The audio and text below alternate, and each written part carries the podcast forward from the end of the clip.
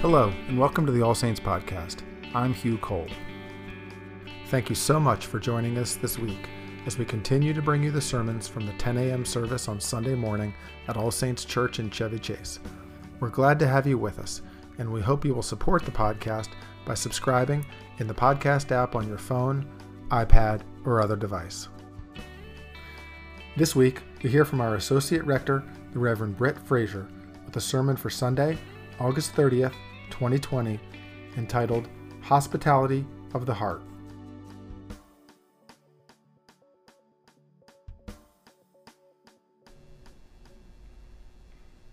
I speak this morning in the name of God, who is Father, Son, and Holy Spirit.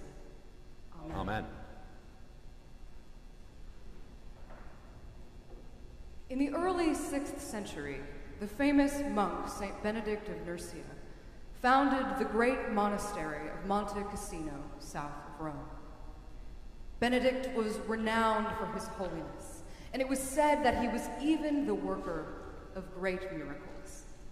Men, young and old, from every walk of life, from across the regions of Italy and beyond, all came to the monastery, seeking to renounce the world and lead a life dedicated to God, directed by Holy Benedict. Some men were great nobles. They were blessed with abundant riches and great lands.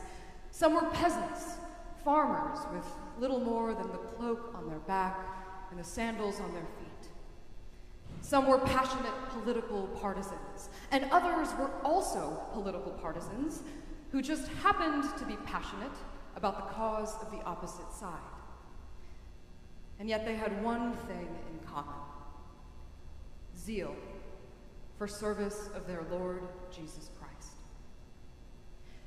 And so around the year 530 AD, St. Benedict is welcoming these pilgrim monks to a life of community and prayer and service. And he composes this brief but comprehensive pamphlet to guide them in their union toward God. This small book is the famous Rule of St. Benedict, and it lays out a series of instructions for the monks in their life together. The rule addresses everything from the most mundane daily aspects of ordinary life to the great work of holiness and intimacy with Jesus. It's designed as a great equalizer. All men are the same. All men are to follow the rule the same. Everyone follows the same expectations. And just as Christ shows no partiality, the monks are to do likewise. Now, the Rule of St. Benedict wasn't the first guidebook for monastic life, but it remains one of the most enduring. It remains one of the most enduring because the instructions within it were incredibly well balanced. They addressed both those ordinary demands of daily life, and they also attend to this continuing great need of the soul for that holiness and intimacy with Christ. Nearly 1,500 years later, the rule of St. Benedict is still in use in hundreds of monasteries of both monks and nuns to this very day.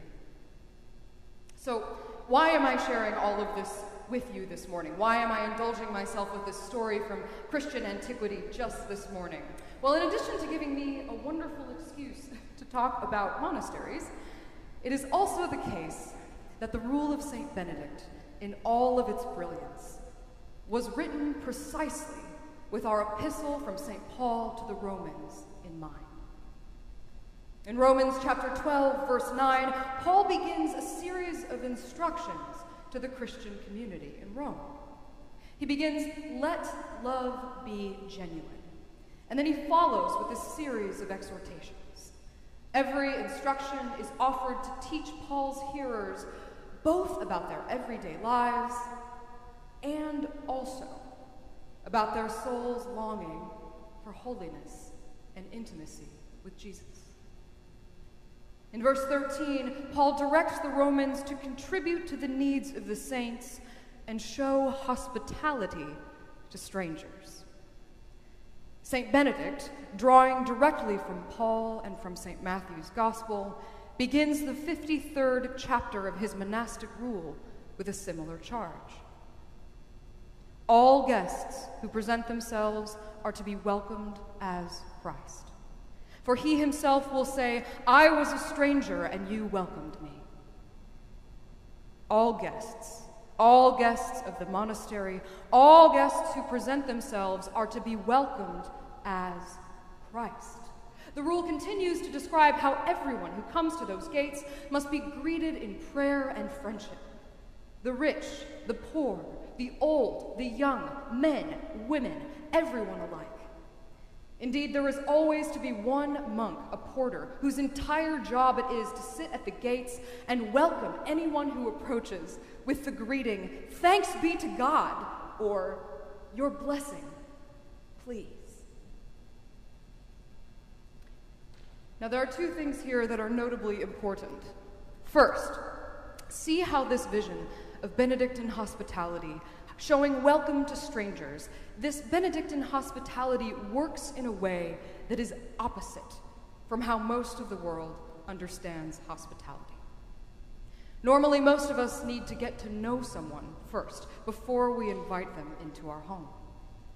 We need to be friends first, maybe acquaintances. We need some assurance that we're in control of the situation and that we know just a little bit about someone who we're going to be inviting into these most precious places in our lives.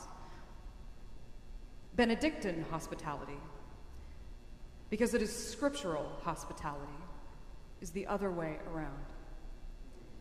You do not know who's about to cross the threshold of your doorstep, and yet you welcome them anyway. You know nothing about these people at all, and yet you greet them as you would greet your Lord and Savior. Benedict and his monks lived after the fall of the Roman Empire in a time when lawlessness and looting and terror were commonplace, and yet they opened their doors as they would open them to Jesus. The second thing to note here is that in this Benedictine scriptural hospitality, the welcome of the stranger is essential to living a Christian life. This is not a suggestion or a nice idea. This is a command, and it is a command from the Lord Himself. If we want to follow Jesus and we want to know Him better, if we want to conform our own hearts and wills to the heart and will of the Son of God, it is necessary for us to welcome the stranger. It is necessary for us to set aside our impulses to judge and control. It is necessary for us to choose faith and generosity, even and especially when it makes us uncomfortable. This extension of welcome to the stranger is integral to part of what Paul names genuine love. The word for hospitality that Paul is using in the Greek in this epistle to the Romans is one that is rich with substance and something we don't fully get the breadth of and the command of when we read it in English. Because the word in Greek here is philoxenion, and it literally means love of strangers, but with an expectation of friendship. Paul knew that genuine love, the love of Jesus Christ demands that we see each and every person and stranger already as a friend. Now, we may think about hospitality as this virtue of opening our homes, right? We're hospitable when we invite others to come over for dinner, or when we welcome friends and family to stay with us in our guest rooms. This is all very good and true, but the fundamental reality of this Christ like hospitality, this hospitality of genuine love with the expectation of friendship, is that hospitality is not only an orientation of our homes, it is first an orientation of our hearts. It does not mean merely who we permit to sit at our tables and dine with us. It doesn't mean merely who we welcome into our homes and allow to stay in our guest rooms. But it also means who we permit to receive our compassion. Think of the heart as the seat of wisdom and love, and think of who you welcome there. friends, I'm sure, family, a favorite writer or a spiritual teacher. For each one of us, there is a set of human beings in the world who, without question, receive our heart's spiritual greeting and welcome, our heart's hospitality. But for each one of us, each one of us earthly beings still stumbling through this mortal coil, there is undoubtedly a set of people to whom we do not show our heart's hospitality. Think of the candidate who you will be voting for for president. Now think of the other guy. Think of the person you avoid in the hallways at school or work. Think of the person whose Facebook posts make you want to burn down the internet. Think of the journalist you loathe. Think of that uncle who has made debilitatingly terrible life choices. If one of these people were to come to your front door, would you greet them with, Thanks be to God, your blessing, please? No matter who we are, or how holy we might be. For every one of us, there is someone who challenges our capacities for hospitality. And Jesus Christ is in love with this person. In the time of St. Paul and the time of St. Benedict, and in our own time today, it is a radical thing to welcome a stranger with love. It is a radical thing to encounter a person in this world and say, Thanks be to God, before we know anything about how they will treat us or what they will give us. In these strange days of social distancing and the utter wreckage of political division, to welcome the stranger with love and an expectation of friendship is ridiculous at best and dangerous at worst. And yet, St. Paul does not mince words. Bless those who persecute you. Bless and do not curse them. If your enemies are hungry, feed them. If they are thirsty, give them something to drink. Do not be overcome by evil, but overcome evil with good. This is the hospitality of Jesus. This world is heaving with pain. I know it. I sure know that you know it. There are days that might be better than others, but who among us in the last five months has not sat at some point in prayer and begged of God with the psalmist, How long, O Lord? And you know, I don't know what will happen next. And I don't know what all of this means. But I know without a shred of doubt that all of us have been entrusted with this singular and urgent thing to believe in a love that is not of this world, to hold fast to a promise that leads us to heaven, to rejoice, bless, welcome, heal, trust, persevere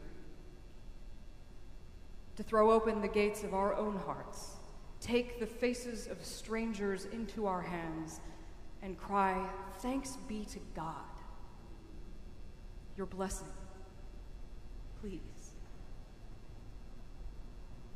Amen.